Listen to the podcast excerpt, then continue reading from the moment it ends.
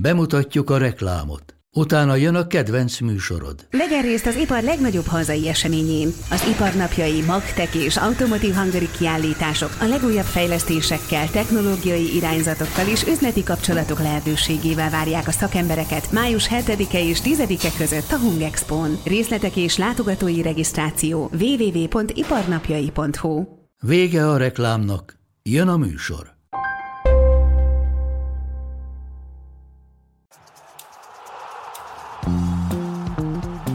Teljes terjedelem. Magyarország első futballpodcastja Baumstark Tiborral és Bognár Domával. Sziasztok! Hamarosan itt az új szezon. Mi egyelőre vendég nélkül, és nem a felvezető adásokkal jövünk, hanem csak így kettesben Tibivel, meghitt hangulatban, mert hogy a jövő héten majd jövünk a különböző bajnokságok felvezetésével is. Előtte azonban egy régi adósságunkat törlesztjük, mert hogy nem is tudom mikor tettük ki ezt a bejegyzést, most már egy hónapja, hogy pont egy hónapja volt, hogy a kérdéseiteket megválaszoljuk. Elég sok, elég jó kérdés érkezett, olyannyira, hogy erősen kifejtős válaszokat igényel szinte mindegyik, úgyhogy ahogy Tibi is írta, egy kis utána nézést, kis készülést azért igényelt Kicsit. ez az adás. Nem, ez egyébként nagyon élveztem, úgyhogy uh, szerintem, hogyha lesz igény erre, akkor csináltunk máskor is ilyet, meg majd kiderül, hogy mennyire tudunk érdemben hozzászólni az adott témákhoz. De tényleg olyan dolgok voltak, és ezeket nagyon szépen köszönjük, amik nem zsigerből jönnek természetesen, hanem utána kell nézni pontos dátumoknak, évszámoknak, adatoknak. Igyekeztünk ezt megtenni. Gégén Zoltán kérdezte, ez az első kör, csak egy bemelegítésképpen, hogy hogyan álltok az Európán kívüli focival. Van-e kedvenc észak, dél-amerikai, ázsiai, afrikai e, csapatotok, válogatotok, bajnokságotok? Neked biztos vagyok benne, hogy van. Van, de ez abból adódik, hogy mindig akkor, amikor én mondjuk gyerek voltam, akkor kevésbé voltak elérhetőek, meg hozzáférhetőek, főleg mondjuk a dél-amerikai bajnokságban történtek mindig egy ilyen misztikum vette körül, hogy mi történik Argentinában, Brazíliában, Uruguayban, de persze az ember azért már figyelte ezeket az eseményeket. Hát inkább a VB-k miatt, nem? VB-k miatt így van, meg hát azért jöttek onnan játékosok szépen. Már amennyi jöhetett. Amennyi jöhetett, igen, ugye ott akkor azért még erősen le volt korlátozva, bár ugye az EU-n kívüli játékosok most is le vannak. De erről ez majd lesz, igen, erről majd lesz szó a következő kérdések között. Nekem Amiatt alakult ki egyébként szorosabb kötődésem néhány bajnoksághoz, meg néhány ligához, mert így hozta a munka meg az élet. Nekem az első feladatom az egy MLS mérkőzés közvetítése volt annak idején, még a Sportklub Plus nevű csatornán, amit szerintem sokan nem láttak nem nagy baj egyébként. És aztán ugyanez volt a helyzet az argentin bajnoksággal is. Tehát én ott akkor főleg argentin bajnokikat, meg Bundesliga kettes meccseket közvetítettem első időszakban. Ez volt 2007-ben, és aztán 2009-ben, amikor a Digisporthoz kerültem, ott volt időszakosan brazil bajnokság is, meg argentin bajnokság is. Ezek már nem csak ilyen belekóstolások voltak, mint itt a 2007-es időszakban, hanem például az argentinból több meccset is közvetítettem, meg a brazilból is többel találkoztam, és hát szerintem ez így működik mindenkinél, hogy ha elkezded ezt csinálni, akkor kötődsz játékosokhoz, csapatokhoz, kíváncsi vagy arra, hogy mondjuk az adott tehetséggel mi történik, akár Európába szerződve, úgyhogy hát természetesen leginkább ez a kettő nekem. És akkor a Bundesliga 2-höz is kialakult egy ilyen? A, na, a Bundesligához kialakult, ugye a 2009-10-es szezont azt végig közvetítettük a, a Digin, és és kimondottan szerettem, meg élveztem. Tudom, hogy miért kérdezted, ugye ezt talán olvastátok itt a héten, hogy lesz Bundesliga tartalom majd a Spieleren, és hát nem titok, hogy a stúdiós adásoknak majd a műsorvezetője leszek, úgyhogy gőzerővel elkezdtem Bundesligát nézni, olvasni. Azt hittem, hogy azt a... mondod, hogy németet tanulni Ádámmal. Azt nem, a szerencsére az, azért megy, de, de, de van bepótolni valom nyilvánvalóan itt a, az elmúlt évekből, mert nem az volt a, az a bajnokság, amit a legtöbbet figyeltem. Szóval van egy ilyen kötődés, viszont ezen gondolkoztam, hogy Másik nagyon-nagyon fontos feladat, ami talán az első igazán komoly volt az életemben, 2009-ben a klubvilágbajnokságot azt, azt jó részt én közvetítettem a Digisporton. Annak a, a döntőjét Barcelona Estudiantes, és Messi melkasával szerezte a győztes gólt a hosszabbításban. Ott kezdtem el, ott a Mazenbe nevű afrikai csapat volt, meg az egyik koreai csapat, és akkor gondolkoztam azon, hogy igazából afrikai klubmeccset soha életemben nem láttam, de ugyanez a helyzet talán Ázsiával is. 2013-ban, amikor a Guangzhou Evergrande-nél Marcello Lippi megnyerte az ázsiai BL-t, és azzal ugye az, az első edző lett, és talán az első tudtommal azóta is, hogy egyetlen, aki ázsiai és európai bajnokok ligáját is tudott nyerni a csapatával. Akkor néztem, de egyébként nem jellemző. Hát az afrikai meccset én se, csak a, a szurkolókat, de azt ezt inkább YouTube-on. Hát például tudod, a Vidat Casablanca-nak milyen szurkoló tábora van, meg nem ajánlják, hogy ott csak úgy európaiként így messze menjen az ember, annyira, annyira durva. Nekem gondolkodtam rajta, de nincs igazán ilyen kötődésem. Lehet, hogy pont azért, mert nem, nem dolgoztam még vele, és nem jött velem szembe. Csak a VB-ken szokott, szokott ez így előkerülni. Gánával szimpatizálok, Uruguaynál döbbenek meg igazán, és az, az főleg a spanyol foci kapcsán jön elő, tehát azért urugváiak főleg Spanyolországban vannak olyan számmal, hogy meglepődjön az ember azon, hogy három és fél milliós országként az urugváiak hogy tarthatnak továbbra is, még mindig már megint ezen a, ezen a szinten, úgyhogy talán Uruguay az, amivel, amivel így emiatt szimpatizálok régebb óta. Mostanában pedig Take Kubo a kedvencem, de az, az egy ilyen új keletű dolog, úgyhogy lehet, hogy ezért is a, a japán foci az egy kicsit közelebb fog kerülni a szívemhez, meg azért, mert talán igaz nyit a, az ázsiai piac felé, és próbálják is segíteni ezeket a játékosokat. Egész Európa, nem? Tehát, hogy azért az megfigyelhető, hogy nyilvánvalóan ez egy óriási előny, hogyha japán, dél-koreai játékos, ugye talán emlékszel rá, hogy hosszú éveken keresztül például Keisuke Honda a Milánban már gyakorlatilag a keretnek a 16.-17. játékosa de még mindig az ő mezéből adták el a legtöbbet világszerte. Imádták, de Spanyolországban olyan, mintha konkrétan ezt, ezt a liga nyomná, meg támogatná. Az Espanyolnál jött Vulej, nem hiszem, hogy hallottad a nevét. Dehogy nem. Igen? Persze. tavaly vagy tavaly előtt igazolták Kínából, és, és ilyen brutális számok jöttek, hogy nem tudom milyen fordulóban 40 millióan nézték Kínában az eszpanyol meccsét, mert a Vulej bemutatkozott. Úgyhogy a, a, ilyen, ilyen kötődés. Hát meg a jövő, jövő az szerintem lehet, hogy kicsit ebbe az irányba mutat. Hogy miért is, arra vonatkozik a második kérdés. Öm, Osvát István fogalmazta meg azt, hogyha nem mondják ki a Bosman szabályt, szerintetek hogy néz neki manapság a bajnokok ligája, vagy a top bajnokságok végjátéka? Ilyen ütemben növekedne a labdarúgásba áramló pénz mennyisége, illetve tudott volna egy tucat klub ekkora gazdasági fölényt szerezni a többiekkel szemben? Hol tarthatna a magyar foci? Ez, ez zárójelben. Kezdjük azzal, hogy hogy... Mi az a Bosman szabály? Mi, mi az a Bosman szabály, és mi lett volna, hogyha nincsen? Hát te még akkor nem születtél meg, amikor ez a szabály ez, ez megvolt, és csak azért mondom ezt, mert nem semmi fajta dehonestáló szándék ebben nincsen, csak az, hogy én emlékszem magára az egész folyamatra, akkor már ugye írtak erről a nemzeti sportban, meg különböző felületeken, de különböző felületek, ezek nyilván elsősorban újságok voltak, akkor még azért az internetes oldalak nem voltak olyan elterjedtek, tehát nem is lehetett annyi kutatómunkát végezni ezzel kapcsolatban.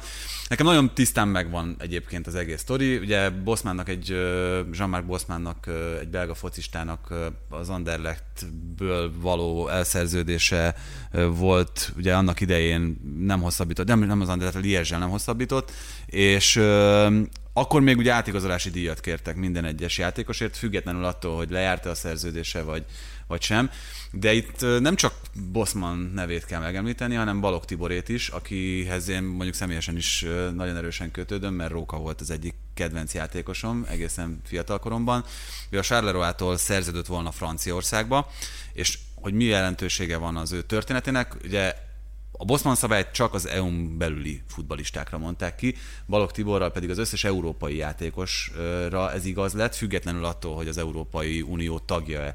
A... Ugye 2004-ig Magyarország nem volt tagja az EU-nak, így van, de ez már korábban, szabályok. Így van, de ez már korábban ö, megtörtént. A Bosman szabálynak kettő ö, lényeges eleme van, vagy igazából ez nem szabály, mert bocsánat, szóval ez egy precedensértékű bírósági döntés. Az egyik az, hogy az Európai Unión belüli szabad munkaerő áramlást a futballban is biztosítani kell. Éppen ezért ugye nem lehet légiósnak tekinteni az adott országban más Európai Uniós országból érkezett futbalistát és ugye ez függ össze azzal a regisztrációs számmal, amit már korábban beszéltünk. A másik pedig ez, hogy a határozott szerződések, határozott idejű szerződések lejárta után a játékosért alanyi jogon nem kérhető átigazolási díj. Ugye az UEFA itt ezen azért próbált módosítgatni nevelési díjat és egyéb más módon elszámolható pénzeket fizetnek annak a klubnak, amelyik fölnevelte a futbalistát, de magáért az átigazolásért transferdíjat nem lehet kérni. Hát megjelentek a szabad ügynökök, mert konkrétan előtte nem volt, nem volt olyan, hogy, hogy ingyen bárhova öm, átmehettél volna. Megjelentek a játékos ügynökök is. És felértékelődött a szerepük viszonyatosan. És felértékelődött a szerepük. Most tényleg elméleti síkon játszunk el azzal a gondolattal, hogy, hogy Bossman nem hagyja be ezt a keresetét 90-ben, hanem marad minden így. Maradhatott volna egyáltalán minden így, vagy pedig ezt előbb-utóbb biztosan valaki fölhozta volna. Nyilván akkor is téma volt már, hogy ez jó-e így, de, hogy, de hogyha még tovább húzódik, akkor meddig mehetett volna ez így? Hát előbb-utóbb szerintem mindenképpen ez, ez változott volna. Nyilván itt arról beszélünk, hogy a játékosoknak lett egy kicsit nagyobb a, a hatalma, illetve a beleszólása a saját dolgukba, hiszen korábban, hogyha egy játékos át akart szerződni valahova. Most ugye lehet játszani azzal, hogy 2024-ig kötök mondjuk szerződést, mert addig látom előre a jövőt az adott klubnál, és 2024 után, hogyha ez lejárt ez a szerződés, akkor én ingyen mehetek oda, ahova, ahova szeretnék. Ez ugye megdobta elég rendesen a fizetéseket, ez fölértékelte az ügynökök szerepét, akik ugye tárgyalnak és döntenek arról, hogy a védencük meddig írja alá ezt a szerződést. 2000, hát, bocsánat, 1996-ban Edgar Davids volt az első igazán nagy nevű játékos, aki az Ajax-tól a Milánhoz igazolt, transferdíj nélkül. De hát azóta számtalan példát tudunk mondani, ugye most itt összeírogattam a legnagyobbakat, és elnézést, hogyha valakit kihagytam, Cafu Rómától a Milánhoz, Pogba, ugye annak idején a Manchester United-től a Juventushoz, Lewandowski, aki a Dortmundtól a Bayern Münchenhez, Raúl, aki a Schalkehoz igazolt, a Real Madridtól, Pirlo, McManaman, Ibrahimovic, lehetne folytatni hosszan a sort. Ezek a játékosok mind úgy szerződtek a legmagasabb profilú focisták közül egyik klubtól a másikhoz, hogy nem volt átigazolási díj. És itt még kigyűjtöttem uh, négy olyan, olyan eseményt, ami egyrészt megmutatja azt, hogy oké, okay, nagyobb hatalma lett a játékosnak, de nem mindig a játékos akarata érvényesül. Ugye 2014-ben Di Maria, Ángel Di Maria nyílt levélben köszönt el a Real Madrid szurkolóitól, elmagyarázva azt, hogy nem az ő döntése volt az, hogy, hogy el kell hagyni a klubot. Lejárt ugye a szerződése, nem hosszabbítottak lényegében vele, és a kicsit itt a helyzet összejátszása, vagy a szerencsétlen összejátszása miatt került ő a Manchester Unitedhez, ahol aztán egyébként különösebben nem is érezte jól magát, mint tudjuk, a PSG-hez ment. Ugye a Rabiot a tartalékok közé tették a Paris Saint-Germainben, és ilyen példát azért nagyon sokat tudunk mondani, hogy még a felnőtt csapattal sem engedték edzeni, miután nem akarta meghosszabbítani a szerződését.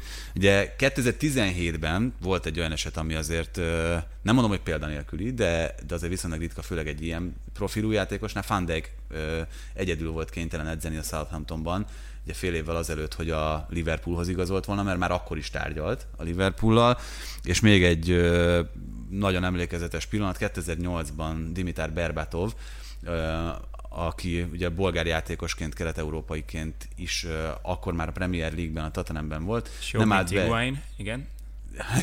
nem állt be a, a cserepadról, mert hogy tehát visszautasította, hogy pályára lépjen, mert akkor ő már a Manchester Unitedhez akart igazolni. És egy hasonló van kibontakozóban Harry Kane esetében, bár ez, ez még nem tudjuk. Ugye itt azért jó, mert Kane már csak magát meg a játékos ügynökét okolhatja azért, mert hogy ilyen hosszú szerződést kötött, tehát az, hogy még van neki három éve, az, az már az ő hibája, utána ugye szabadon igazolható lenne, úgyhogy ezt ő, ő rontotta el, meg amit még tisztázni akartam, hogy hogy ugye miért lett ö, nagyobb a játékosok hatalma, meg miért lettek nagyobbak ezáltal a fizetések. Ugye, hogyha valaki szabadon igazolható, akkor nyilván úgy fog menni a következő klubokhoz, hogy figyelj, nem kell értem átigazolási díjat fizetned, akkor adjál egy picit magasabb fizetést.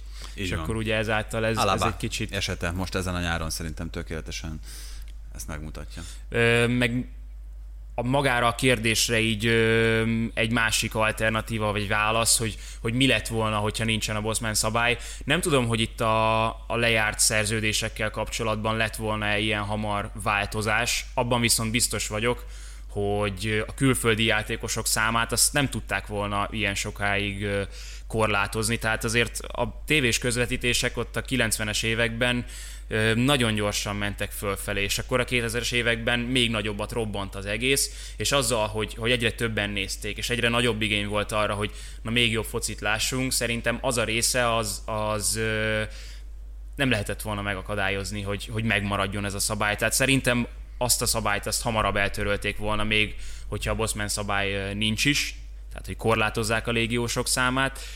Ez a, ez a free agent dolog pedig, pedig azért szerintem minden sportágban így van, tehát ami, ami ilyen pénzt mozgat meg. Hát egyetlen egy gátat lehet ennek szabni, és erre is látunk példát egyébként, hogy egy szabadügynöknek mi az, ami, ami a rémáma lehet ebben a jelenlegi helyzetben. Ez pedig a fizetési sapka, amit ugye az angol harmad és negyedosztályban például ö, eredményesen alkalmaznak. Most itt fölírtam magamnak, hogy 2185 font per hét az, ami játékos fizetésre költhető az angol harmadosztályban. Ebbe bele kell férni az összes kerettag fizetésének. Tehát hiába vannak mondjuk ingyen igazolható játékosok, akár az angol harmadosztályban is, be kell, hogy férje ezzel a fizetési sapka alá, és hogyha ezt kihasználtad, vagy kimeríted ezt a, ezt a sapkát, akkor hiába csaphatsz tele ingyen igazolható focistákra, nem fog beleférni a fizetési keretedbe, anélkül, hogy valakit elküldjél a csapattól. Valami é... ilyesmi van egyébként más helyeken is. Ugye most erről szól a vita a Messi kapcsán, hogy elvileg már megvan Pontosan. a megállapodás, csak egy bizonyos fizetési sapka van, csak olyan homályos ez, hogy na most akkor mennyi is az, kinek éppen hogyan mozog például a spanyol bajnokságban, mert ott meg nincsenek meg ezek az egyenlőségek. És amúgy ez jutott még eszembe a Bosman szabály kapcsán, hogy, hogy az a másik része, hogy próbálják átültetni a, az EU törvényeit, vagy pedig a, a társadalmi törvényeket, a, vagy a társadalomra vonatkozó törvényeket a, a sportra, de, de azért ez nem mindig van összhangban. Az, hogy az UEFA és a FIFA milyen szabályokat alkalmaz, azzal, hogy, hogy az EU-ban milyen szabályok vannak. Tehát ez, ez ma, ma sincsen összhangban. Az hogy, az, hogy ezt ugye átültették a, nem tudom, a munkatörvénykönyve alapján, az, az oké, okay, de csomó olyan dolog van, ami, ami még most is teljesen máshogy működik. Hát igen, itt uh, szerintem, hogyha egy konklúziót kell vonni a Bosman szabály egyik legfőbb hatásával kapcsolatban, akkor ennek is, meg egyébként sok minden másnak, majd erről is lesz szó itt a későbbiekben, köszönhető az, hogy ma már nincs olyan, amilyen volt akár még mondjuk a 60-as, 70-es, de még a 80-as években is, hogy egy világklasszis képességekkel rendelkező futbalista, az abban a klubban öregszik meg, amelyik felnevelte. Igen, és, és itt uh, Hegedűs Henriktől olvastam azt, hogy, hogy ez szurkolói szempontból nyilvánvalóan jó, mert uh, mi jobb focit szeretnénk látni. És... Igen, tehát szurk, úgy, úgy szurkolói szempontból nem feltétlenül jó, hogy te mondjuk egy Leeds szurkoló vagy, Ajax. és ott, vagy egy Ajax, és ott látod pallérozódni a, a legnagyobb tehetségeket, és tudod azt, hogy előbb-utóbb ennek ez lesz a vége, hogy valamelyik nagy egyesület lecsap rájuk, és ott játszik, ami egyébként a globális szurkolónak, hogyha mondhatunk ilyet, jó, mert szem előtt van, látjuk mindig a legmagasabb szinten, a legkomolyabb versenyhelyzetekben, azoknak a nevelőkluboknak a, a szurkolói, akik, akik kénytelenek szembesülni ezzel a helyzettel, azok szomorkodhatnak. Igen, nyílt az olló gyakorlatilag a kis és nagy klubok között. Még egy, egy kérdés csak ezzel kapcsolatban, hogy melyik volt a fontosabb szerinted a szabad ügynökség, tehát hogyha a szerződés lejártával ingyen, ingyen igazolható valaki, vagy pedig a légiós korlátozás eltörlése? Hát szerintem a nagyobb hatást az, azt alapvetően a, a szabad ügynökség gyakorolta a világfutballra, mert mindent átalakított itt a szerződések megkötésétől, meg, meg az összes olyan apróságtól elkezdve, ami, ami futball szakmailag is szerintem egy, egy nagyon fontos mérföldkő volt. Azt, amit itt beszéltünk, hogy a munkaerő szabad áramlása az, az, meg, az, az megtörtént volna Bosman nélkül is, szerintem inkább előbb, mint utóbb. Jó, hát akkor ezt ennyiben zárjuk le. Jakus Balázs kérdése a következő. Szerintetek van esély még arra, hogy a kelet-európai klubfutball újra olyan szinten legyen, mint 91-ig, és legyenek olyan csapatok, amelyek esélyesek a nyugati nagy ellen is? Hát bevallom, én erre a kérdésre készültem a legtöbbet. Nagyon-nagyon sok mindennek próbáltam utána olvasni, és elég sok forrást is kerestem föl emiatt, ezeket majd mondani fogom, mert nyilván sok esetben becslésekből, sok esetben ö, egyéb információkból ö, lehet itt dolgozni. Például letöltöttem a hivatalos pénzügyi jelentését a Sáktár Donetsknek a 2020-21-es szezonról, ahol az áll egyébként, és ennek azért van jelentősége, hogy ö, hogy körülbelül két és fél milliárd hrivnyás bevétele van a klubnak egy szezon alatt, ez átszámítva egy ilyen 80 millió euró. És nézve azt, hogy Rinat Akhmetov hogyan költött a, klubra, ezt mennyivel egészítette ki éves szinten, 10-15 millió euróval ezt megtoldotta. Tehát ott tartunk, hogy egy Shakhtar Donetsk az megközelítőleg 100 millió eurós költségvetéssel tud működni egy, egy évben, egy szezonban. Nagyon-nagyon különböző modelleket láthatunk az európai, inkább azt mondom a közép-kelet-európai kluboknál. Ez az egyik, a Shakhtar Donetsknél alkalmazott. Én azt hiszem, hogy talán az ukrán klubban legközelebb jelen pillanatban a, az európai élmezőnyhöz, azért őket emeltem ki. Ugye ott fiatal brazilok szerzőtetésével, beépítésével, aklimatizálásával és egy nagyon komoly és határozott szakmai irányvonal melletti építkezéssel próbált fölkapaszkodni Ahmetov itt a klubhoz, vagy a klubjával az élmezőnyhöz.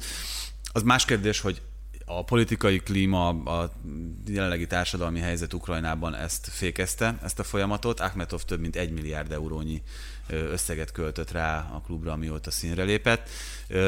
És én nem gondolom, hogy, hogy ennél följebb lenne az a maximum, amit a Sáktár Donetsk el tud érni. Tehát hogy konkrétan válaszoljak a kérdésre, de majd még, még fogok hozni más példákat is, szerintem nem. Nem képzelhető el, hogy a közvetlen élmezőnyhöz csatlakozzon, addig a szintig körülbelül el lehet jutni iszonyatos mértékű pénzbefektetésével, tőkeapporttal, amit, amit, amit a sáktárnál láthatunk, de továbbra is az a jellemző, hogy ha ott valamelyik brazil igazán jól teljesít, mint ahogy mondjuk Fernandinho jól teljesített, vagy itt lehetne sorolni nagyon hosszan azokat a neveket, akik onnan kerültek át Nyugat-Európába, azokat képtelen lesz megtartani hosszú távon, és ebben van szerepe egyébként itt ezeknek a társadalmi problémáknak is, azt hiszem. Sőt, hát én innen indulnék ki. Ugye pont amikor a Bosman szabály lehetővé tette, hogy, hogy így robbanjon ez az egész, pont ott a 90-es évek környékén zajlott le mindenhol a változás, ugye vagy rendszerváltás Kelet-Európában, és onnantól kezdve pedig, hogyha ilyen gazdasági hátrányból indulnak a klubok, és amúgy is nyílik az olló ott a csapatok között, akkor pedig óriási lesz a, a lemaradás. De, de itt a társadalmi kérdések is ugye nagyon fontosak, mert mintha csökkenne folyamatosan a, a közönsége Kelet-Európában a, a focinak, vagy valahogy úgy alakulna át, hogy, hogy igazából minek néznék a hazai focit, hogyha nyugaton olyan focit látnak, a tévében olyan focit látnak, ami, ami sokkal szórakoztatóbb. Hát a tévében egyrészt, másrészt pedig ugye itt a fapados légitársaságok színrelépésével, akár a helyszínen is, hogyha egy kicsit tehetősebbek az emberek, tehát ez is egy nagyon fontos dolog. A másik, ami szerintem lényeges és megemlítendő, az a versenyhelyzet. Tehát, hogy egy Shakhtar Donetsk legfeljebb egy, most anélkül, hogy meg akarnám sérteni az ukrán bajnokságot, de a Dinamo Kievvel ö, tud konkurálni. Miközben, hogyha most azt mondod Fernandinho-nak, hogy szerződje Manchester City-be és legyél a csapattal sokszoros angol bajnok, akkor ez egy olyan szakmai perspektíva, amit képtelen mutatni a, a Donetsk számára. Itt a Dinamo Kievet azért érdemes kiemelni, mert a 37 bek, illetve bajnokok ligája szereplésénél csak a Real Madrid és a Benfica büszkölkedhet többel a teljes mezőnyben. Szóval egy európai porondon rendszeresen magát megmutató csapatról van szó. De a másik, amit szerintem nagyon fontos és kiemelendő, itt mond, volt több modell, az az pont a Slavia Praha, itt a tegnapi Fradi győzelem az az éppen ezért szerintem óriási dolog. Egy World Soccer cikkben, egy tavalyi World Soccer cikkben találtam meg azt, hogy a klubnak a tulajdonosa beszélt arról, hogy ők körülbelül évi 50 millió eurós költségvetéssel dolgoznak, és ennek a nagy részét most már játékos fizetésekre kénytelenek mhm. költeni, uh-huh. hogy megtartsák azokat a futbalistákat, akik a, a legjobbak. De itt, itt is tökéletesen vázolja a helyzetet, meg a, meg a korlátokat az, hogy jó részt ugye ők csehjátékosokkal építkeznek, mm. nagyon-nagyon nagy arányban a keretben, meg aztán egyébként a kezdőcsapatban is utána hazai futbalisták vannak. Tegnap is volt néhány válogatott, Hát ugye, így nem van, de mazopuszték. De hogy ha olyan talentum kerül a kezed alá, hazai talentum, mint amilyen Szócsek. Vladimir Szócsek, akkor őt nem Tomás. vagy képes megtartani. De ugyanez a helyzet Krállal is, ott ugye Oroszországba szerződött szó csak a, a Premier League-be, hogyha valaki nagyon kiugrik fölfelé, akkor itt ugye pont a kicsit a Bosman szabálynak is köszönhetően, kicsit ugye a versenyhelyzet, a perspektíva ö, hiányának ilyen szinten nem tudsz gátat szabni annak, hogy, hogy, hogy ott tartsd őt egy Persze, életre. és nincsen az a tulajdonos, nincsen az a pénz, aki, aki ki tudna fizetni annyit, a semmiből, amivel megtartaná ezeket a játékosokat. Nem, nem is csak a pénz. Ha... Tehát, hogy itt most adhatná akármennyi pénzt Szócseknek, hogyha megkérdezik, hogy a United ellen akarsz játszani, vagy a, vagy a Teplice ellen, akkor mit választasz? Tehát, hogy most nem, bocsánat, szóval nem, nem akarom megsérteni őket. Akkor viszont arról beszélhetünk, hogy összefogás kéne, hogy egy erősebb bajnokságot össze tudjanak hozni. Ugye ez nemzeti szinten nem működik, valószínűleg éppen ezért beszélnek összevont mondjuk közép-kelet-európai bajnokságról. Én erre írtam föl magamnak azt, hogy a konferencia ligának lehet óriási szerepe ebben, nem csak kelet-európai csapatoknál, hanem mondjuk az észak-európaiakat is ide számítva, mert ez ugyanúgy egy norvég vagy egy, egy dán csapatnak is pálya lehet, és komoly versenyhelyzetet teremthet nemzetközi rutin szerezhetnek azok a játékosok, akik ott szerepelnek. Én egy nagyon jó kezdeményezésnek tartom továbbra is a konferencialigát, azzal, hogy megadod a lehetőséget azoknak a játékosoknak, azoknak a kluboknak, akik mondjuk bajnokok ligáját azt nagyon nehezen tudják elérni, de még egyébként ezt a kicsit megerősített Európa ligát is. Viszont játszhatnak ezen a szinten egy olyan porondon, ahol ahol esetleg több ügynöki szem figyeli őket, meg tudja mutatni egy másik ligában szereplő csapat ellen, más taktika ellen, hogy, hogy mire képes, és nagyon-nagyon nagyon-nagyon jónak gondolom azt a, azt a rendszert, ezt ugye többször elmondtuk, amit például az Atletico Madridnál láthatunk, hogy ott ők ugye, amikor az Európa Ligát megnyerték 2010-ben, a 2009-10-es szezonban, még ugye nem Simeonéval, hanem Kike Sánchez forest ők nagyon szépen építették föl ezt a csapatot úgy, hogy az Európa Liga tapasztalatokat okosan, ügyesen felhasználva a bajnokok ligájában is aztán versenyképes csapattá tudtak válni. Még egy minta van itt, vagy példa, út, hogy az állam beszáll a, a futballba, ahogy például Magyarországon, vagy hogyha nagyobb szinten akarjuk nézni, akkor Oroszországban működik a Gazpromnak a óriási támogatásával. Ez ledolgozhatatlan hátrány, vagy, vagy nem tud annyi tőkét bele vonni az egészbe az állam, hogy, hogy ez felzárkózást eredményezzen? Hát ugye itt a Fradi esete az megmutatja, hogy hogy ezzel el lehet jutni egy elég magas szintre, ott körülbelül 30 millió eurós a költségvetés, ezt egy portfólió cikkből sikerült kiszednem. Ez előző éves adat, úgyhogy nem tudom, hogy mennyire becslés, mennyire, mennyire valós méréseken, számokon alapul. Én azt gondolom, hogy ezzel az a probléma, ezzel az állami beavatkozással és szerepvállalással, hogy torzítja a versenyt. És pont az sérül, amiről azt mondjuk, hogy nagyon fontos, hogy megteremtődjön. Tehát ugye nem csak a, a szakmai versenyről beszélek, hogy, hogy ki ellen játszik az adott csapat, az állam nem képes, vagy hát normál esetben nem lehet képes arra, hogy, hogy fölpumpáljon 5-6 csapatot olyan szintre, hogy ebből valami, valami komoly vetélkedés alakuljon ki. Már csak azért sem, mert ha mindegyiknek az állam a tulajdonosa, akkor az a, az a piaci verseny szűnik meg, amit egyébként az európai nagybajnokságokban látsz. És hogyha ezáltal növekszik a népszerűsége és a, az elfogadottsága egy adott bajnokságnak? Hát ennek is én szerintem megvan felülről a korlátja. Tehát, hogy ezt egy darabig lehet így, így uh-huh. pumpálni, de előbb-utóbb ennek, ennek, ennek tényleg versenynek kell lennie. Ahhoz, hogy ezt elhit, hogy, hogy, hogy ez, ez, ez komoly, és, és ez úgy működik, ahogy kell. Tehát, hogy rendben van, hogy már, már Angliában, Olaszországban vagy Spanyolországban sem családok versenyeznek, mint ahogy meg szociók, mint ahogy régen volt, hanem ott is azért gigacégek, országok, mint ahogy azt például lát, láthatjuk. Akár egyébként már itt a Barcelona esetében is, hogyha azt nézzük, hogy ott az összefonódások Katarral ö, milyen szintűek, vagy korábban ugye az Atletikónál a kínai szállat említve, de, de ott is, ott is versenyzalik, és nálam ez a kulcs. Mikor lehet olyan, vagy lehet -e olyan, mint régen? Már csak ezt kéne megválaszolni. Soha. Soha. Soha. Hát nevelő és tranzitklubok ö, létrejöhetnek, és az szerintem egy nagyon jó és, és nemes cél, mint ahogy egyébként a Szlávia Praha esetében is láthatjuk azt, hogy, hogy ö, elérhető közvetlenül a, a Szlávia Prahából a Premier League, tehát ez egy szerintem egy rettenetesen fontos dolog, hogy nem kell még mondjuk egy, kettő, három lépcsőt beiktatni a közé, hogy te, te valami top bajnokságba igazolj. Ö, vagy a Sáktár példáját alapul véve, de szerintem ez lehet a, ez lehet a csúcs. Akkor nem vagyunk olyan nagyon messze a csúcstól, viszont a következő kérdéstől sem, mert hogy megyünk tovább. Ecsedi Miklós azt kérdezte, hogy ki a világ legjobb szabadrúgás lövője.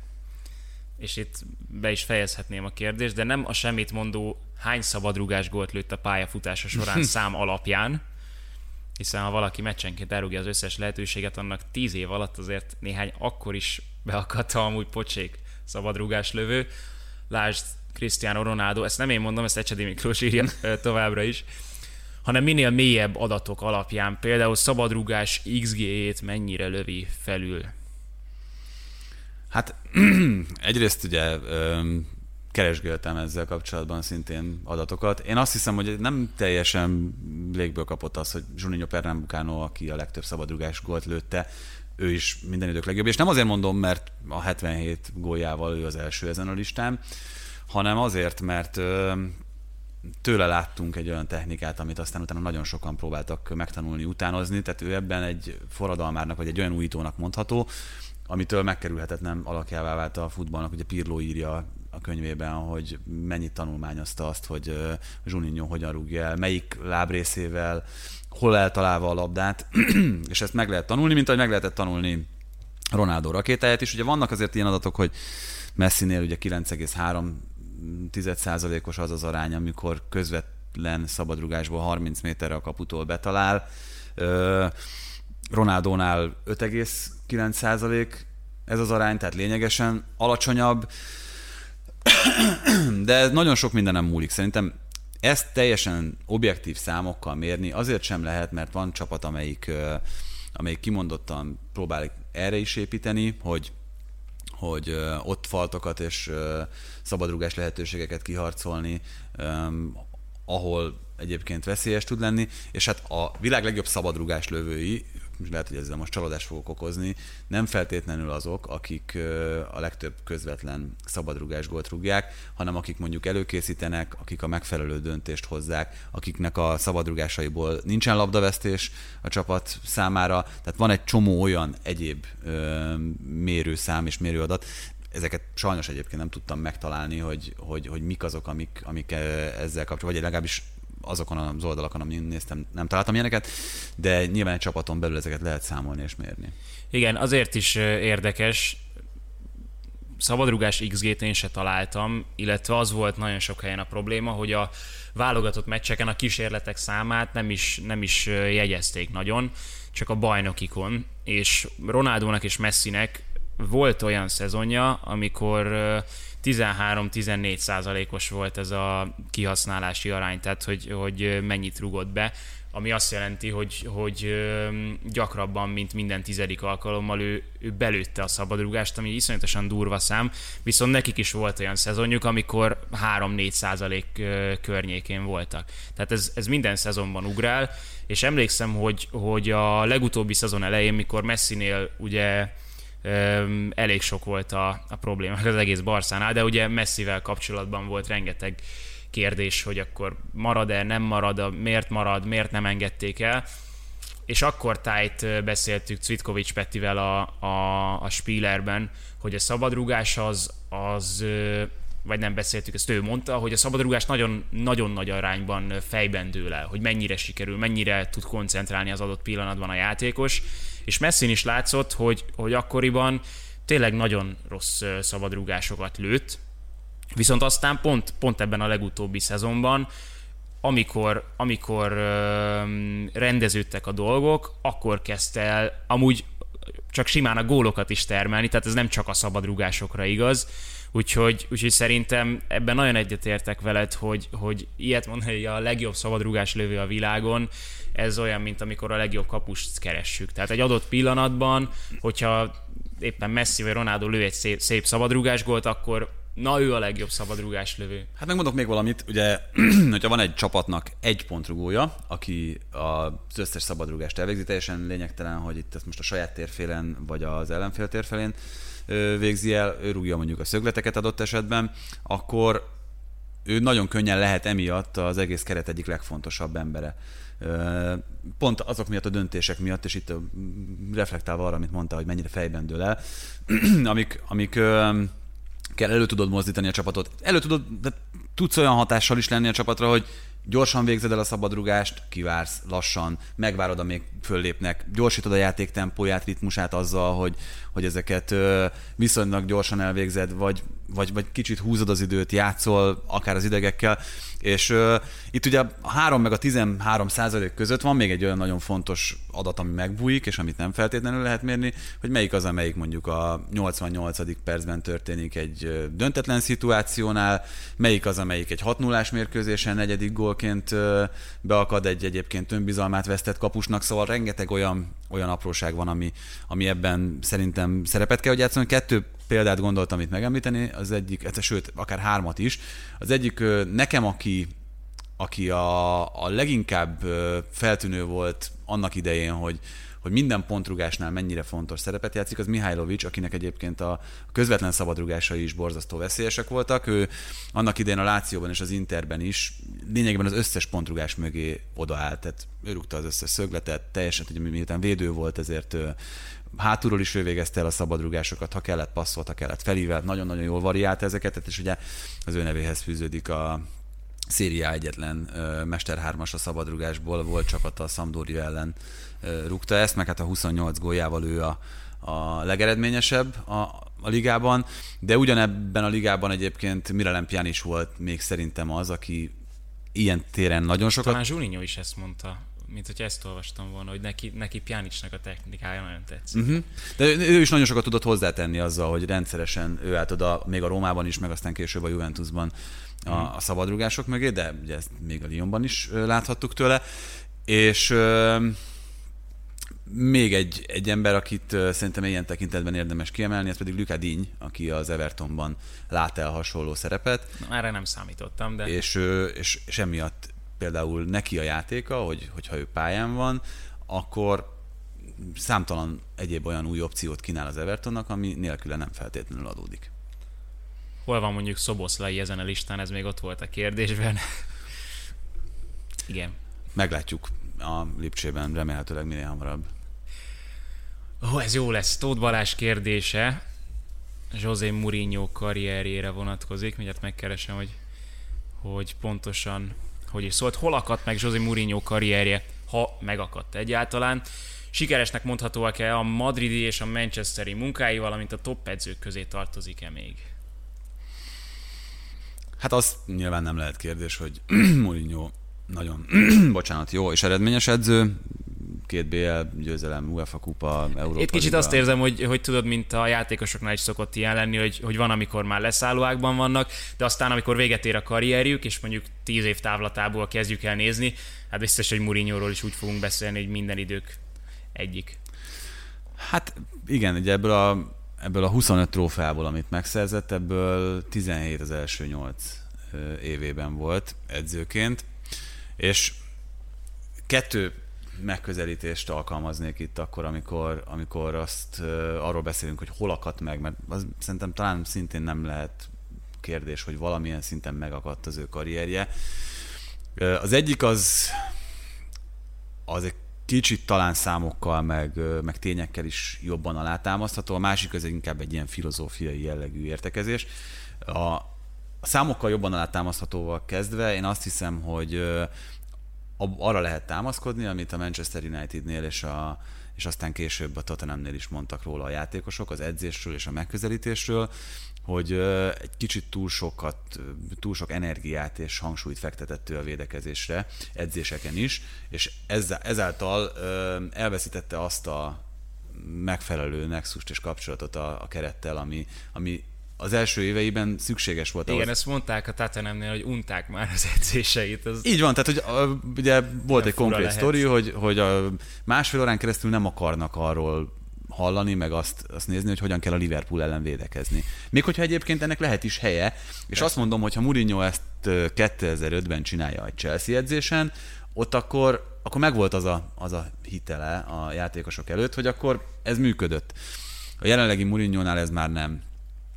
Ez az egyik, a másik az pedig szintén szerintem egy, egy viszonylag könnyen igazolható dolog, hogy túl sok hangsúlyt fektetett a fizikalitásra. Ez kiderült szerintem itt az elmúlt években is, hogy, hogy a futball meccsek most már talán kevésbé nyerhetők meg azzal, hogy, hogy, hogy Fellainit fölküldjük, és a kapu előtt operálunk vele az utolsó 10 percben. Most nagyon kisarkítottam a dolgot, de én ebben a kettőben látom. A, Filo... a saját fizikalitására is, amit a pálya mellett csinál. Ja, igen. Szemkinyomás. Igen, és a másik az pedig a filozófiai megközelítés, az pedig az, hogy én azt hiszem, hogy rosszul választott magának klubokat. Tehát, hogy a Real Madridnál csúszott ez el. Az szinte biztosnak tűnik. Tehát a trófeák alapján ugye az Inter után jött a Real Madrid, és, és az, az volt, ahol az állt jól múlik. Igen, tehát ugye itt ez a kettő abban összefüggésben, vagy összefüggésben helyezhető szerintem, hogy addig, ameddig volt hitele minden játékos előtt, a Portót bajnokok ligája címre vezette nagyon hosszú idő után, az Intert bajnokok ligája címre vezette nagyon hosszú idő után, az eredmények is, meg a, meg a, meg a csapatnak az akkori pozíciója az arra predestinálta őt mind a kettő helyen, hogy hát igen, itt, itt ő az, aki, aki megcsinálta ezt. A Madridhoz szerződve elvárás volt a bajnoki cím, a, a bajnokok ligája győzelem, az már szerintem sokkal kevésbé feküdt neki, és ugyanezt a helyzetet láttuk aztán a Manchester Unitednél. A Tottenham az ilyen szempontból egy jó ö, választás lehetett volna, meg itt ugye volt egy Chelseahez való visszatérés, mm-hmm. csak ez a Chelsea ez már nem az a Chelsea volt, amelyiket 2004-ben átvett abból a szempontból nem is történt igazából nagyon nagy változás, hogy ez a, ez a rossz fiú kép, amit ő szeretett volna láttatni magáról, az megmaradt. Tehát, hogy abban, abban nem volt semmi, csak, csak ez eleinte ugye special one-ként e, mutatkozott meg, de aztán a teljesítmény az, az nem jött mögé. Azt hiszem az Atletiken volt e, Wengertől az az idézet, hogy a mai profik azok annyit, annyit keresnek meg olyan híresek, hogy, hogy a, a menedzser csak, csak meggyőzni tudja őket. Így kontrollálni az, az borzasztó nehéz, tehát csak annyit tudsz tenni, hogy, hogy megpróbálod kielégíteni az ő vagy megtalálni a, a vágyaikat. És Mourinho inkább kontrollálja őket, tehát ő inkább rájuk telepszik, és, és föléjük akar valahogy helyeződni, ami, ami pedig Például lehet, hogy pont a Real Madridnál már akkora volt a klub, akkora, akkora volt a játékosok egója, hogy ez ott nem működött. Hát egyrészt, másrészt meg szerintem nagyon jó öm, helyen tapogatózol. Ö, valószínűleg Lampárdal, Drogbával könnyebb volt együtt dolgozni, mint ö, most csak kettő nevet mondok, mint Rashforddal és Jadon Sanchoval azzal, azzal együtt, hogy itt most kettő szerintem jó Pont karaktert erre gondolt mondtam. szerintem Wenger. Igen, kettő alapvetően jó és szorgalmas karaktert mondtam, de ők azért nagyon-nagyon más világban szocializálódtak mint, mint, mint Ricardo Carvalho, vagy, vagy a, a, a régebbi arcok. Ők még kevésbé ebben a digitális világban, amit nagyon úgy tűnik, hogy azért mourinho például nem feltétlenül nagy erőssége. Úgyhogy ez, ez biztos, hogy, biztos, hogy egy nagyon nehéz dolog lehet. Ugye itt összeírtam azt, hogy ami még szerepet játszhatott az karrierje első 14 évében, egyetlen egyszer tartott szünetet, ugye itt a Leiria, Porto, Chelsea, Inter, Real Madrid, Chelsea volt benne ebben a szakaszban. 2007-ben, miután kirúgták először a Chelsea-től, akkor töltött több időt a családjával, együtt elmentek Japánba, meg, meg Brazíliában töltötték a karácsonyt, de januárban már akkor egyébként ismét elkezdett foglalkozni a focival, ugye akkor kezdett el már ugye az Interrel megvolt a, a kapcsolat, olaszul tanulni, meg, meg kicsit dolgozni azon, hogy mit, mit is szeretne. Nem lehetetlen egyébként, hogy, hogy ez a 14 év vezetett ahhoz a kiégéshez, amit, amit aztán később láthattunk. Az volt még egyébként, bocsánat, a Wenger idézetnek a, a vége, hogy, hogy úgy lehet őket csak kontrollálni, hogy elhiteti velük, hogy az egyéni siker meg a csapat célja az ugyanaz.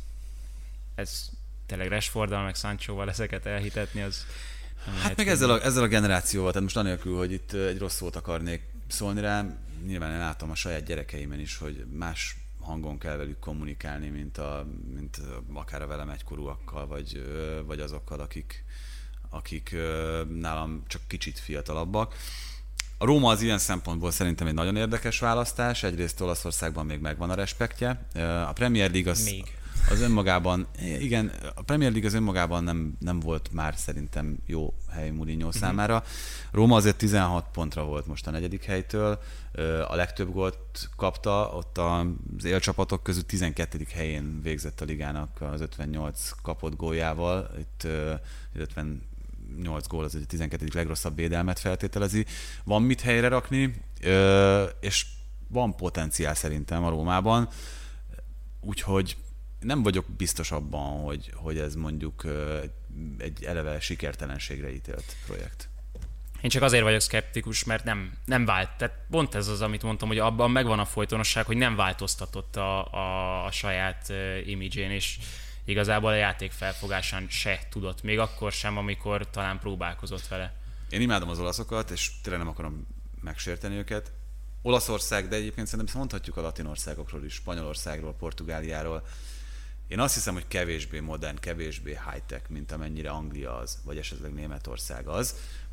Ö, az emberek felfogását tekintve, és ennek azért számos példáját láthatjuk. Olaszországban, és egyébként szerintem még Spanyolországban még mindig fontos az, hogy ne, ne csak az online térben kommunikáljanak az emberek, hanem leüljenek egy kávéra, és meglegyen valami fajta személyes kapcsolat. Ezekben én azt hiszem, hogy Mourinho még mindig erős, vagy erős tud lenni. Lehet, hogy rossz az irány is, amerre gondolkodom ez ügyben, de lehet, hogy ez kicsit segíti őt abban, hogy, hogy, hogy jobban megtalálja a saját hangját. Abszolút. Tényleg legyen igazad, én azt mondom. Megyünk tovább, és egy kicsit elkanyarodunk ettől a, vagy hát visszakanyarodunk ahhoz a kérdéshez, ami inkább ilyen elméleti. Szabó Miklós kérdezett egy érdekeset a bevétel és a kiadás per teljesítmény vonatkozásában. Ha megtalálom, akkor felolvasom, de addig csak Hát igen, lényegében kinek mennyibe kerül a siker, és kigazdálkodik a legokosabban a legjobb. Ó, igen, érdekelne egy olyan alternatív tabella, ezt írja Szabó Miklós, amely hosszabb időszak alatt a bevétel kiadás függvényében értékeli a sikereket. Vagyis, hogy az elköltött pénzért mennyi pontot, címet sikerült idézőjelben vásárolni. Érdekes lenne látni, igen, itt hogy honnan jött a kérdés, érdekes lenne látni, hogy Guardiola például mennyire költ sokat a sikereihez képest. Emögött érzem, hogy van, van, még, van mivel szeretnéd kezdeni? Nem, nem, tessék.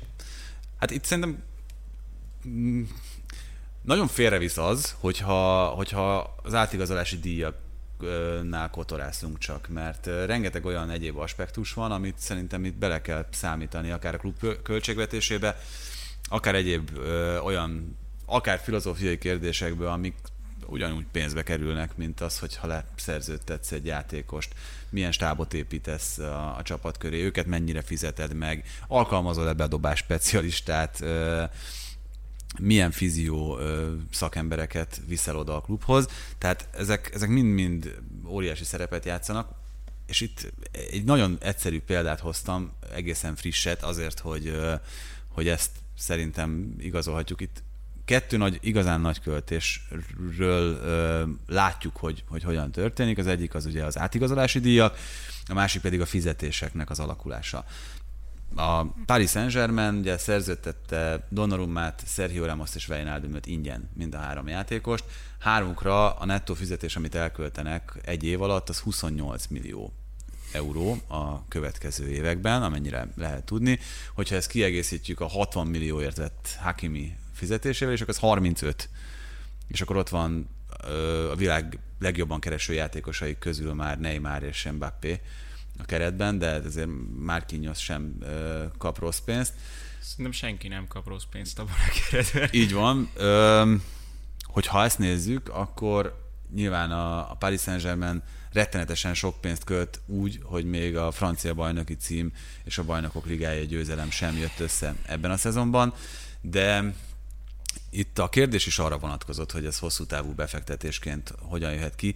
A Chelsea jelen pillanatban, ugye itt a Deloy Money League-nek a számait néztem, jelen pillanatban a nyolcadik legnagyobb bevételű csapata a világon,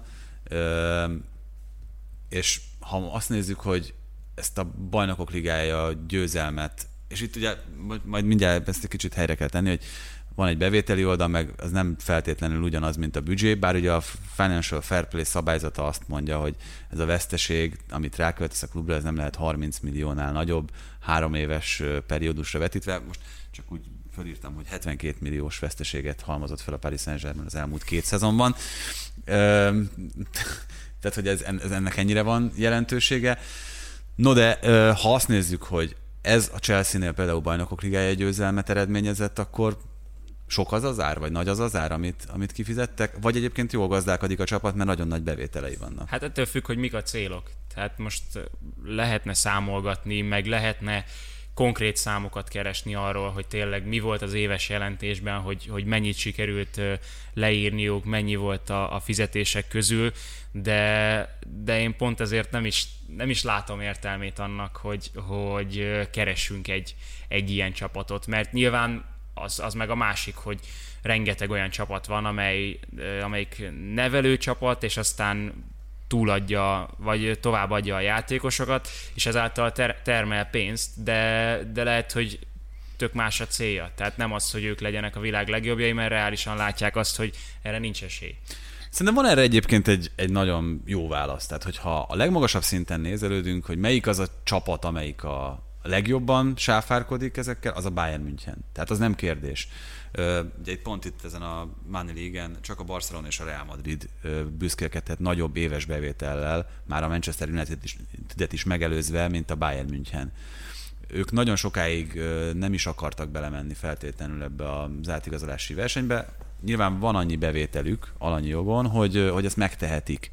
És mindezt fenntartható gazdálkodással nagyon kevés tőkeapporttal elérve, tehát hogy nem az volt, hogy jött egy külföldi tulajdonos, hogy a német szabályok alapján ez meg sem történhet, és beletolt egy csomó pénzt, és akkor abból elkezdhettek igazolgatni, hanem végig, végig fenntartható módon ö, sikerült ezt a helyzetet kialakítani, ami szerintem egy szenzációs csapat. Ö, de ott van például a, a Lipcse, amelyik ö, Ugyancsak ugye most már azért hozzá nemzetközi eredményeket is. A német bajnokságban is most már azért úgy tekinthetünk rájuk, mint második, harmadik erőre, és valószínűleg így is lesz ez, ez húzamosabb uh-huh. ideig.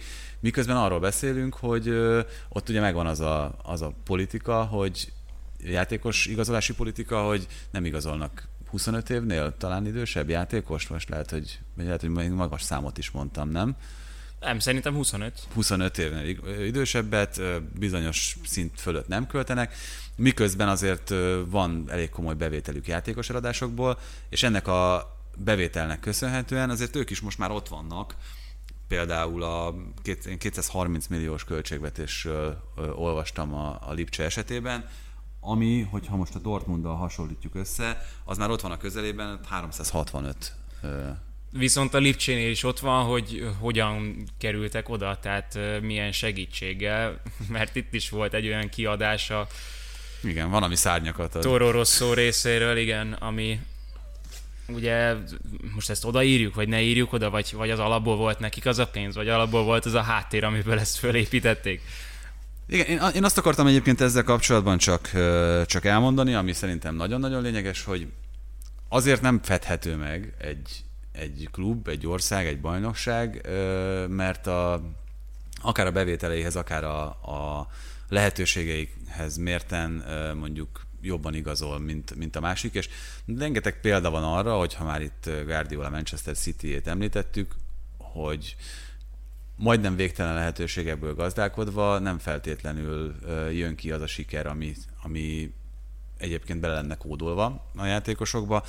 Itt azért most már a harmadik Premier League győzelem az, az azért azt mutatja és azt feltételezi, hogy hogy ez, ez azért egy sikeres projekt, még annak ellenére is, hogy idén a bajnokok ligája döntő az nem jött össze. De ez a, a legmagasabb szinten már annyira ki tud lengeni szerintem, hogy, hogy nem is feltétlenül érdemes. Tehát az nagyon kevésen múlik, hogy a BL döntőbet most megnyeri valaki, vagy idézőben csak bejutott oda, és akkor innentől kezdve pedig lehet azt mondani, hogy na, az megérte a pénzt, mert ők megnyerték a BL-t, miközben a második is tényleg, nem tudom, 11-esekkel kapott ki, és akkor igen, itt, itt ugye azért egy nagyon fontos dolgot szerintem meg kell említeni.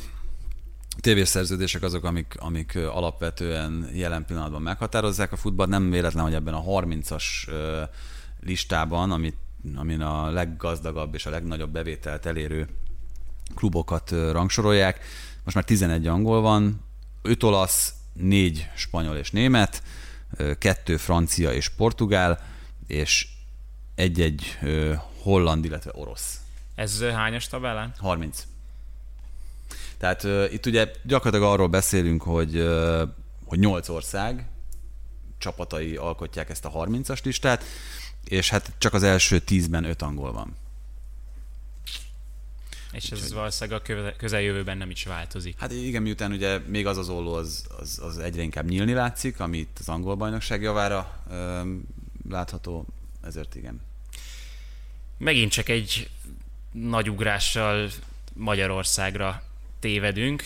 Kovács Dávid jó hosszan ö, fogalmazta meg ezt a kérdést, megpróbálom röviden. Ö, évtizedes távlatban jellemezte, jellemzi a magyar futballközeget, hogy a foci intellektuális igényel közel, vagy a focit intellektuális igényel közelítő bloggerek, podcastok távol maradnak a hazai csapatok, bajnokságok történéseitől és szinte kizárólag a nemzetközi futballal foglalkoznak. Mi a feltétele annak, hogy a Jonathan Wilson által is emlegetett kávéházi kultúra nyomdokain létrejöjjön egy olyan közeg, amely a futballal kapcsolatos közbeszéd formálásával képes javítani azon, ahogy a magyar fociról ma itthon beszélünk, gondolkodunk?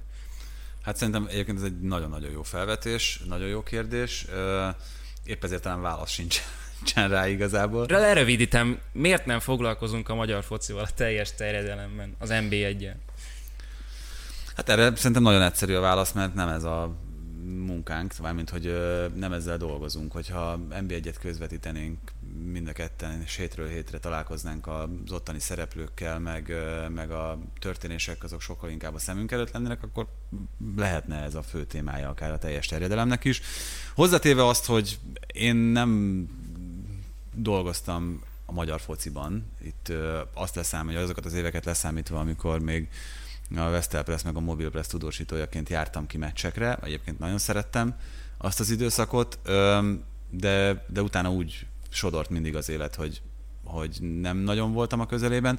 Lenne erre igény, én azt gondolom, még úgy is, hogy azok, akik foglalkoztak vele, és sok ilyen ismerősöm, sőt, mondhatom, hogy barátom is van, aki, aki ezt megtette, azért mindig arról mesélt, hogy amikor magyar focit közvetített, magyar focival foglalkozott, akkor, akkor nem aludt annyira jól, mert folyamatosan kapta nem csak a szurkolóktól, hanem akár klubvezetőktől, netán játékosoktól is ö, olyan szinten a, a nyomást, majdnem másképp fogalmaztam, hogy, hogy az nem, nem tette őt igazán boldoggá.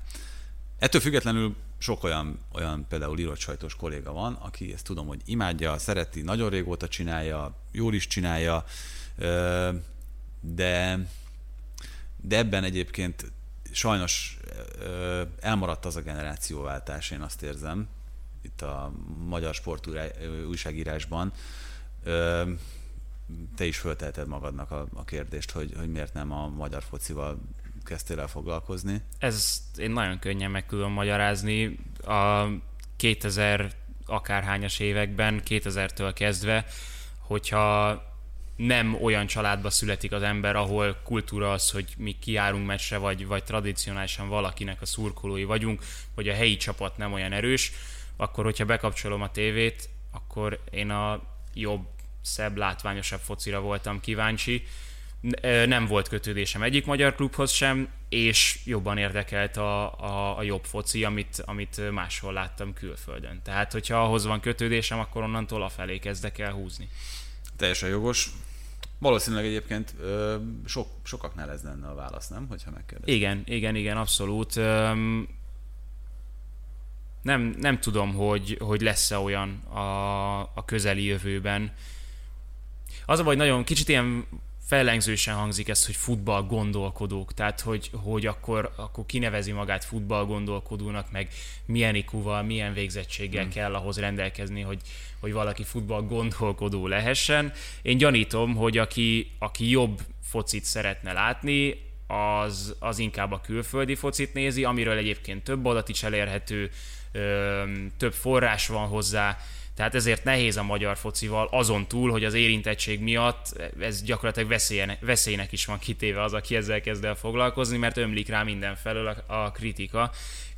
Talán mondhatjuk, hogy könnyebb is foglalkozni a külföldi focival, de mondom, hogyha, hogyha az, a, az a jobb, és az itthonival meg, meg nem tudsz változást elérni azzal, hogy te gondolkodsz róla, vagy, vagy, vagy bármit mondasz, bármi kritikát fogalmazol meg, akkor, akkor pedig úgy tűnik, hogy nincsen értelme, mert abból csak rosszul jöhetsz ki, hogyha, hogyha ez erre pazarolod gyakorlatilag az idődet. Hát meg ez nem csak a fociban van, szerintem itt azért a vitakultúra hiánya is alapvetően meghatározó. Meg le kéne számolni szerintem egész egyszerűen azzal a gondolkodásmóddal, hogy, hogy teljesen mindegy, hogy milyen megközelítésből, hogyha valaki volt futbalistaként, futbalista edzőként azt gondolja, hogy, hogy az, aki nem volt, vagy akinek nincsen NB1-es múltja, vagy válogatott nem volt minimum, akkor annak semmi köze nincs ehhez a dologhoz. És ugyanígy egyébként a másik oldalról is, tehát hogy az, aki egyébként mindent elolvas, mindent tud a fociról, netán szerez olyan már taktikai, meg, meg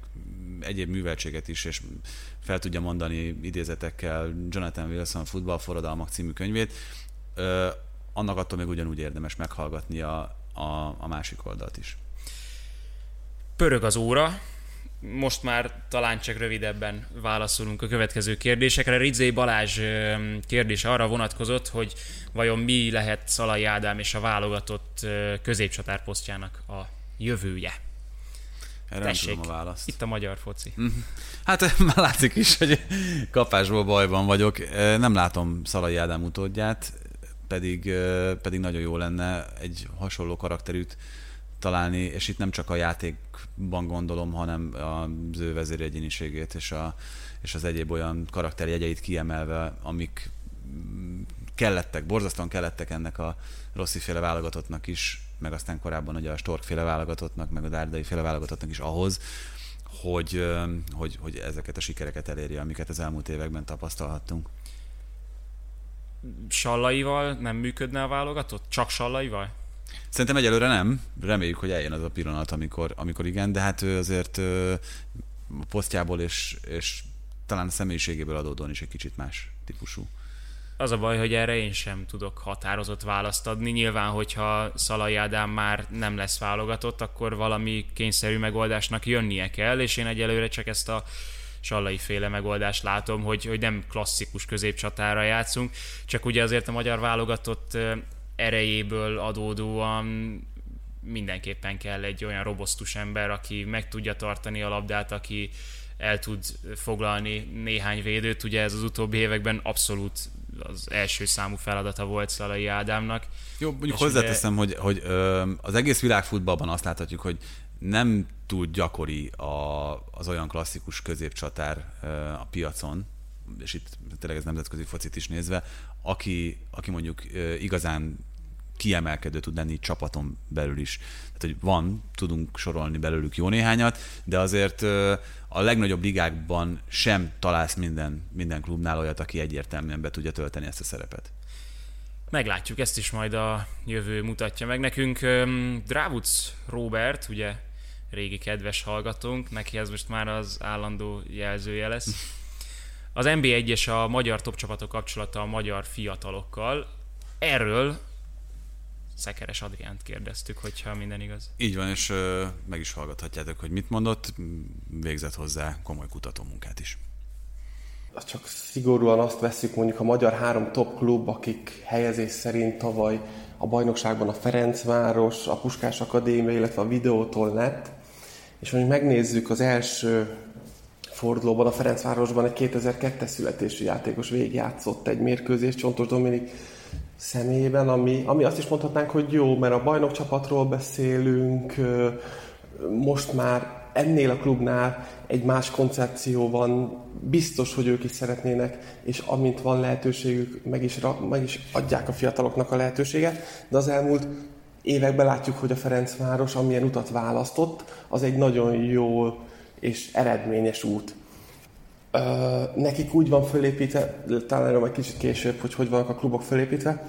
Ha megnézzük a Puskás Akadémiát, aki második lett, és aki, aki egy akadémiai képzésre nagy hangsúlyt fektető egyesület, de az elmúlt időszakban olyan minőségi külföldi játékosokat tudtak igazolni, ami alapján ők ott lehetnek az NB1 elején. Itt talán ennél a klubnál van legjobban eltalálva a fiatalok, illetve a, a, a nem fiatalabb korosztályú játékosok aránya, ezért is tud azt gondolom beépülni annyi, illetve a képzésüknek köszönhetően. És ha videótont vesszük, náluk az elmúlt, elmúlt időszakban több hazai játékossal, több fiatal játékossal és profi kötöttek, ülnek a kispadon, ha csak az első fordulót nézzük, 2000 vagy 2000 után született játékosok, tehát vannak, lehet ilyeneket találni. Kiugróan nagy, nagyon sok játékos nyilván nincs az NB1-ben, de lehet ilyet keresni. Talán még az érdemes végigbeszélni, hogy hogy van a kluboknak a felépítése. Ugye rengeteg NB1-es klubnak van úgynevezett NB3-as tartalék csapata, és ugye most a kooperáció által, illetve NB2-be adnak kölcsön játékosokat. Ez azt gondolom, hogy egy nagyon jó megoldás, és hogyha csak Árzé Wengernek a szavait veszem, amit tőle olvastam, hogy 12 évesen technikásnak kell lenni egy játékosnak, 14-10, ott ki kell derülni, hogy technikailag mennyire lesz képzett, utána már azon nem nagyon lehet csiszolni. 14-16 évesen, hogy fizikálisan mennyire lesz alkalmas, 16-18 évesen tud együtt játszani a társaival, és 20 évesen ö, mennyire mentális, mennyire készül el a játékos, hogy készül egy mérkőzésre, az élet nehézségével hogy küzd meg, hogyha már nem játszik. És szerintem itt csúszunk el a képzésnél, vagy a, ezekre a korosztály játékosokra a figyelmet nem eléggé fordítják a klubok, az ott dolgozó edzők, és itt, itt egy kicsit a már akadémiáról, ahol foglalkoztak a játékossal, és kikerül a felnőtt közegbe, a felnőtt profi futballba, ahol a játékos avval szembesül, hogy akár 10-15 kilóval ö, nehezebb játékosok ellen kell küzdeniük, más párharcot kell megvívniuk, mint az adott korosztályában. Itt ugyanolyan gyors játékosok vannak, vagy akár gyorsabb játékosok vannak. Itt egy taktikai érettséget meg kell szerezni, és sokszor ezek a játékosok nem tudják ezt a szituációt jól kezelni. Hogyha ebben tudunk fejlődni, vagy itt mindenki a saját területén egy kicsit többet beletesz, akkor, akkor ezek az alapjáraton jól képzett futbalista palánták, talán lehet ezt mondani, még megkapnák ezt a, ezt a pluszt, akkor lehetne több fiatalról beszélni. És a másik olyan dolog, ami miatt ugye fölhoztam azt, hogy mindenki azt szeretné, hogy a játékosnak egy sikeres időszaka legyen. Itt azért a mellett sem szabad elmenni, hogy ezek a játékosok fiatalon már, talán a Magyarország legtehetségesebb játékosai külföldre igazolnak az adott pillanatban éppen a legtehetségesebb játékosok. Lehet, hogy aztán utána beérik a társak, de ugye jó pár játékos már külföldre igazol, és talán itt jön be a szülő szerepe, aki nem látja azt a kluboknál, vagy csak elvétve kevés olyan példa van, hogy egy magyar klubból is ki lehet utána külföldre igazolni. Tehát, hogyha talán ebből lenne több lehetőség, akkor, akkor nem feltétlenül szeretnének már nagyon fiatal korban kiigazolni külföldre a gyerekek, de ehhez, ehhez mindenkinek a saját szakterületén egy jó pár százalékkal többet hozzá kell tennie, és akkor, akkor talán még minőségibb játékosokat tudnánk képezni. No és akkor itt az utolsó néhány kérdéshez érkezve Pasterko József a fociban tapasztalható erővonalakról kérdezett. Fú, ez is egy komoly filozófiai felvetés, amit elég hosszan lehetne tárgyalni. Kezdetben szakmák, társadalmi rétegek, városnegyedek, majd politikai rezsimek, családi dinasztiák, ma milliárdos cégek, adott esetben országok uralják a futballt. Merre tovább? Hát szerintem itt az elmúlt pár év kijelölte ezeket az irányokat, amerre, amerre tovább mehet ez a dolog. Nyilván arra láthatunk szerintem példákat egyre inkább, hogy ami például most az olasz mintát tudom mondani, ahol leginkább családok kezében voltak a, a labdarúgó klubok, az már egy viszonylag idejét múlt dolog, és ott, ahol családok kezében van, mint például a Juventus, hogy a legmagasabb szintről beszéljek, ott is azért kell, hogy ott álljon mögötte egy olyan cég, mint az Exor, ami szintén egy családi szállal köthető a klubhoz, viszont viszont anélkül már nem megy, hogy egy, egy ilyen tőkerős befektető belépjen a képbe. A futball továbbra is elsősorban én azt hiszem, hogy nem is gazdasági játékszer, hanem a befolyásszerzésnek egy nagyon komoly eszköze. Hogyha a futballklubod van, és mondjuk világszinten is jelentős futballklubod, azzal olyan befolyás szerzel, amilyen nagyon nehezen szerezhető meg akárhonnan, a politikai, gazdasági vagy bármilyen életben. Nem véletlen az, hogy ahogyan itt ez a kérdésben is elhangzott, országok, a világ legtőkerősebb csoportjai ebben lehetőséget és rációt látnak, hogy, hogy beszálljanak, de hát ugye Roman Abramovics példája óta látjuk és tudjuk, hogy ha a világ leggazdagabb embere vagy, akkor még egy lépcsőfokot mindig léphetsz följebb, futballklub tulajdonos leszel. És pont ezért nem gondolom, hogy komoly változás lenne. Az a kérdés, hogy hány ilyen tulajdonos bír el a piac? Tehát hány írtozatosan gazdag, akár országnak a, a vezetője, vagy, vagy csak simán üzletember szállhat még bele úgy a fociba, hogy, hogy elférjenek még egymás mellett, de azért ne felejtsük el, hogy bármikor jöhetnek olyan társadalmi, politikai változások, amik, amik átírják ezt az egészet. Illetve a Luffy az folyamatosan fújódik tovább, tehát egyre, egyre több pénz is van benne. Igen, de ez azért nem Luffy szerintem, mert ezt nagyon nehéz kidurantani. Tehát, hogy uh, itt azért inkább az a kérdés szerintem, hogy uh, valaki láterációt abban, hogy ugye egyre több a pénz, ahogy szivárog le uh, alsóbb szintekre, egyre több a pénz, egyre több a befolyás is ennek köszönhetően, uh, akár regionális bajnokságokban. Tehát itt ugye arról beszéltünk, hogy a bajnokok ligája a nagy pénz, azt kell valahogy megcsípni, de azért azt láthatjuk, hogy egy Newcastle-nél is kopogtatnak olyan befektetők, akik, akik szeretnének ebbe a, ebbe a játékba beszállni. Elérkezünk-e oda, hogy Spanyolországban, Németországban ugye egyelőre biztos, hogy nem, itt a szabályozás miatt, Olaszországban akár egy alsóházi klubot is érdemes lesz megvenni egy nagyon komoly külföldi befektetőcsoportnak, kizárólag azzal a célra, hogy, hogy az ottani versenyre úgy felkészítse a csapatot, hogy, hogy ott, ott mondjuk szem előtt legyen. Spanyolországban nehezen tudom elképzelni. Hát igen, tudod, ez szerintem a mindkettőnk által nagyon szeretett kerékpársportban egy nagyon jó példa, hogy, hogy mivel lehet mondjuk figyelmet generálni, megfuttatni a, a világ előtt is egy teljesen más közegben a cégednek a nevét, a csempédnek a, a márkáját.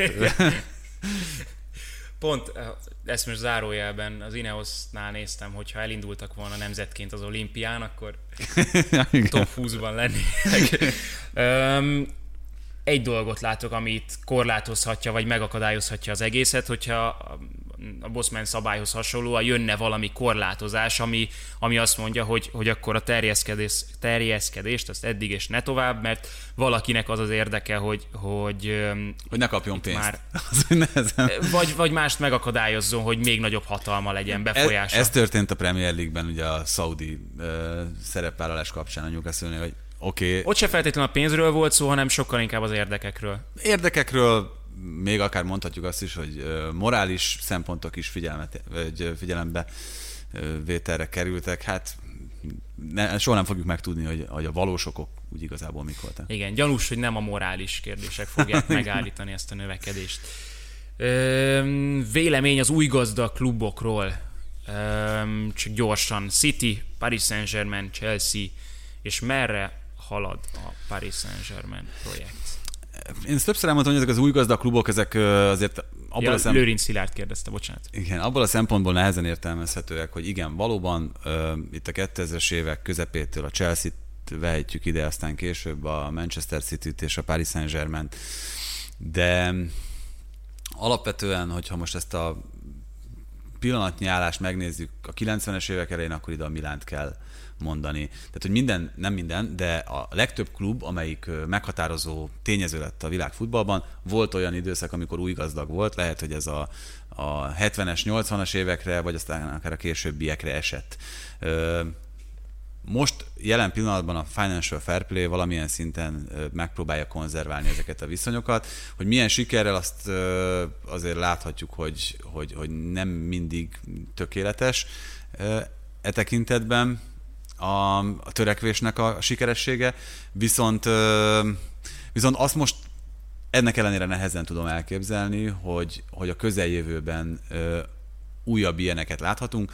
A Manchester City és a Paris Saint-Germain már konszolidálódott, tehát ők már egy olyan szinten vannak, itt ugye akár a bevételi számokat is figyelembe véve, amiről már nagyon nehéz leesni. Itt a PSG kapcsán kérdés csak az, hogy a Katari világbajnokság után is ilyen nagy lesz a, az államnak a hajlandósága arra, hogy egy futballklubot támogasson.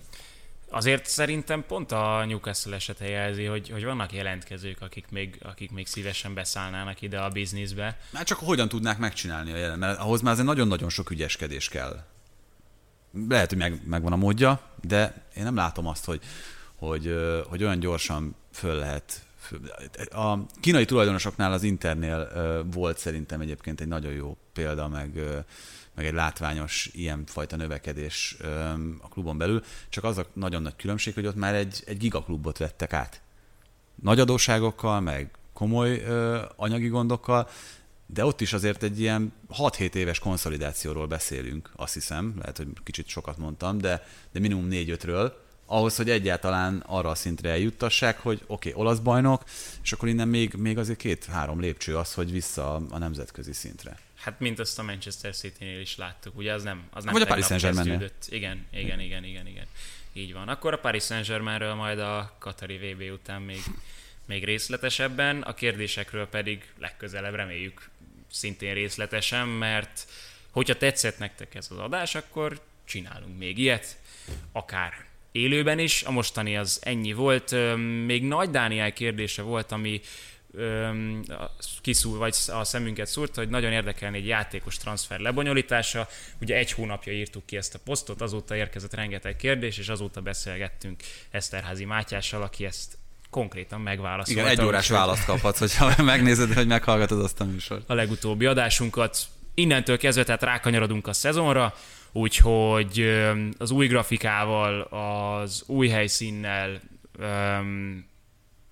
végig fogjuk nyomni augusztustól májusig ezt a következő szezont. Pici változtatások még a műsorrendben lehetnek. Aki nem tette meg, iratkozzon föl YouTube-on, Spotify-on, Google Podcaston, Apple Podcaston, mindenhol. A jövő héten jövünk tehát a beharangozókkal. Köszönjük, hogy ma meghallgattatok minket. Sziasztok! Sziasztok!